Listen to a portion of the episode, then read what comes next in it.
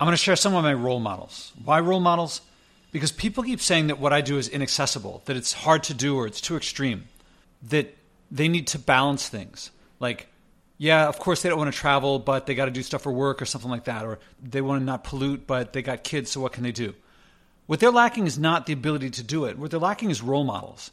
I don't compare myself to the average American in the things that I do because Americans are about the most polluting people in all of history. At the beginning, I did, but each time that I take a step in less polluting or less flying or less packaged food, each time I take a step, I find more people who have done what I'm doing before to a greater extent. I compare myself to them because don't you want to live more by your values? I certainly do. And so I find people who are living by those values more, and I'm still balanced. I'm just like everybody else. Everyone who thinks, well, I have to balance this with, I have to balance that, I do too. Everyone does. Life at all means you're going to take in oxygen and exhale carbon dioxide. You're going to use stuff up. I do too. Everybody does. We all do. The question is do we just accept balancing things how other people do by their values, or do we try to live by our values? If we're polluting more than we want, do we try to pollute less? Because in my experience, each time that I try, I move a little bit more and I find new role models. I found myself still balanced, but I like my life more this way. All right, so who are my role models? I picked out, I think, five or maybe six of them. Oh, and by the way, this is community. You start forming community with people. You don't lose friends if you stop eating junk or stop flying. You get new friends. I mean, you don't lose the total amount of friendship in your life. You find new role models, you fit in with them, and your connection with them is greater because you all are living closer to your values as opposed to living far from your values and trying to figure out how to get around and make excuses for each other. Okay, the first, and this is in no particular order, but the first one I'll mention is Bea Johnson. She's been a guest on this podcast. She is the author of The Zero Waste Home, which I read and recommend, as well as four TEDx talks. I recommend watching all of them and tons of videos online. The big thing here is she has a family of four her, her husband, and two sons, and all of them together produce less than one load per year of trash. I'm sorry, did I say load? One mason jar of trash. The entire four of them. She is my go to response for whenever I talk to people about not polluting that much. One of the most common responses I get is, oh, yeah, you can do that, but you don't have kids. If you had kids, then you'd understand what you do is impossible. Oh, sure, it may be possible for you, but not for me. Well, she has two kids, and avoiding garbage brings them together as a family. They get closer, they love what they're doing together. And at the beginning, it wasn't the case. Her husband, her sons, they weren't quite as into it as she was, and over time, they got closer as a result of this, as will anyone who tries instead of just claiming helplessness. Her book on zero waste living led me to find new waste to get rid of in my home. Tons of it, I didn't really think of it. For example, cutting down on mailings. I just would get all this junk mail. You know, when you own a home, you get a lot of mail on like I don't know. I guess your credit's really good. Maybe other people get a lot of mail too. Now, when I get mail, junk mail, I email, call, or find websites where I can cancel the stuff that I get, and my mailbox is almost completely empty. I get almost none of the junk mail that I used to, and it is so liberating. I can't tell you. It's like it gives you control over part of your life that I just thought I could never have control over again. Also, her TEDx talk on why we should recycle less is the first big public statement I know of to avoid recycling as much as possible in favor of not polluting, since recycling is basically, well, it's polluting unnecessarily. Of course, all living requires polluting, but recycling is closer to full waste than to benign.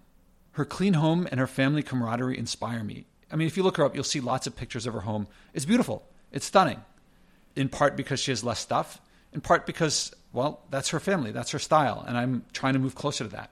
So she's been a guest on this podcast, and she and I email periodically. Kris De Decker, his site is called Low Tech Magazine. I consider it one of the best websites on the internet. It inspires simple living, minimizing relying on fossil fuels and other new tech stuff. But he's he does tech. He's techie. He's I think an engineer, a writer, but he also doesn't have extra stuff. And he, he finds out how we used to do. He shows what's possible, especially like things that we used to do often easily, but that we that we replace now with fossil fuels. Like we used to be able to move, we as humans used to be able to move 100 ton blocks of stone for buildings, for pyramids, for obelisks, things like that, without fossil fuels. We would grow plants before greenhouses, keeping them warm, and many fun things and interesting things that we've traded for a sedentary, polluting lifestyle. You know how it took decades for people to realize that building roads created traffic, not relieved it? I mean, we've all sat in traffic and thought, oh, if only there was an extra lane, I could get out of here. Well, they used to think that, and then we realized that building traffic creates, I'm sorry, that building roads creates traffic. He finds similar patterns all over the place, like how the push for energy security is making our energy and us less secure, and that increasing efficiency often leads to greater total waste. He shows examples of this throughout history and throughout our lives now, and he often he shares a lot of really interesting things that people are doing today that get around technological challenges that don't use fossil fuels that do interesting things. I mean, I'm, I'm blanking on them now because I'm talking to a microphone, but things like you know, instead of using a dryer, using a clothing rack, except lots of other things, things that you just wouldn't think of. And he finds examples of these things. And he does what he talks about. For example, he runs a solar powered web server, and it works great. You can go to it right now. If there's not enough sun for a couple days, it doesn't work, which is interesting. I'm sure that if it were really critical, he would find out ways to make it work more without that stuff going down. But right now, he's got a web server that's solar powered it's just the sort of thing that he does. He finds things that you can do that way. He installed a shower that uses a fraction of, of the water that a regular shower would, and therefore a fraction of the heating. And that one he didn't do himself, but someone, a student, I believe, from the Netherlands, sent him a kit for him to do it. But the point is, he does it. He does lots of things like that, and he shows what's possible, and he shows what's easy and fun if we just learn what people used to do, if we apply low tech. And from a systems perspective, he's looking at things from a people perspective, not technology will solve everything, but how do we solve this issue? He shows a low energy future is possible and desirable and fun and creates community. I emailed him to be on the podcast, but I haven't heard back yet. Next, Lauren Singer. Lauren Singer was a student at NYU. Her TEDx talk was probably the first that I saw of all the people's here, so it inspired me early. And I believe that she cites, I think I remember her citing Bea Johnson as a role model for her, that when she first started reducing her waste, that she found Bea Johnson. She was the first person that I'd heard of, of creating no more than a mason jar of landfill waste per year, which enables me not to compare myself with the average American on my waste, which is meaningless because they're about the most trash producing people in history, but to people like her who found ways to pollute a lot less. And students of mine, I remember, knew her, or at least were connected to her. I forget the details of how that worked out, but you know, they knew who she was. I invited her as a guest. We haven't finished coordinating, but I hope to have her on soon enough. She started a store for products in Brooklyn that replaced disposable stuff. So instead of getting disposable razors, you can go to her place and get a quality razor that lasts a long time and won't, you know, it's not disposable. And she's got lots of things like that.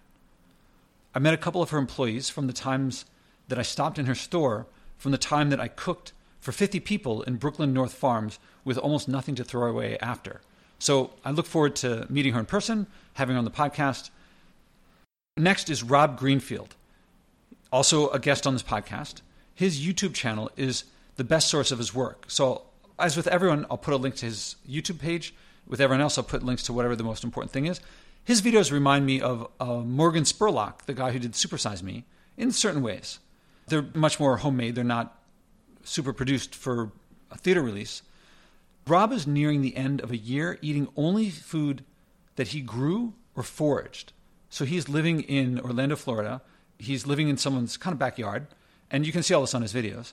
And he planted a whole bunch of plants in that person's yard and some neighbors' yards, and only what he grew himself or foraged, and foraged from wild. So that means if there's someone else's tree that they planted, he wouldn't get it from there. He would just get wild stuff. Earlier, he did a lot of attention getting stunts, I would call them, to call attention, always to call attention to our culture's waste and how we could do things differently. That's how I saw it. This project shows a level of maturity that tells me that there's significantly more to come from him. He rides his bike a lot. I've actually considered moving to Orlando to participate in what he's doing, especially when I interviewed Orlando's mayor. I haven't posted that one yet, it's still being edited for this podcast. He's been a guest on this podcast, and we email periodically too. And the last of the role models that I'll mention here is Dave Gardner. He is the host of the Growth Busters podcast, which talks about how we've overconsumed, how I'm sorry, how we've overpopulated the planet. The problem that almost no one is talking about. He's also run for office in not Denver, in Colorado, wherever he lives in Colorado. And he's one of the only people I know of to actively and loudly promote reducing the population, which is to say, reducing the birth rate, not eugenics. If everyone out there is like, oh, you want to reduce the population, that means you want to kill people in eugenics, you're Nazis. I don't know where this people have that knee jerk response. No, it's about lowering the birth rate. And this is his passion. He's taking on one of our biggest taboos, or sacred cows, which is also perhaps the most necessary change to pull out of our mess, our environmental problems, if we're going to pull this off, to lower the population by lowering the birth rate. It may also be the most misunderstood or overlooked part of our environmental problems. Nearly every environmental problem I see, when you trace it back, traces its roots in some way to overpopulation. And we're constantly trying to find ways of fixing this and solving that without touching that there's too many people on the planet for the planet's regenerative processes to restore. Sadly, people assume that because the population is increasing and not quite the rate it used to be, that's not it's not reducing. It's just increasing less quickly. That people think that that's because of that that things will be no problem. Neglecting that my understanding of the science is that we are over the carrying capacity of the planet now. So if we're over the capacity now, that means it doesn't matter how much we slow down. We have to get it lower, or there will be inevitable and imminent collapse. That's what it looks like to me. I don't think any. That's what nobody wants. So I forget if I mentioned he's been a guest on this podcast. I've been a guest on his podcast, and we email periodically. Oh, and I have to mention also for my home cooking and my windowsill garden and my getting vegetables and fruit from scratch, I have to name my mom and my sister as the two people who garden and from whom I learned cooking from scratch from. And so that rounds it out. So it's my mom and my sister, Dave Gardner, Lauren Singer, Chris DeDecker, Bea Johnson. I recommend looking up all of them. I'll have links to their prominent stuff in the text. Thank you very much. I hope you make these transitions and you find these role models work for you as well. I hope perhaps that I might be a role model for you. Spread the news, and I hope that you'll enjoy the new communities you find as you live more by your values if you value clean air, clean water, clean land.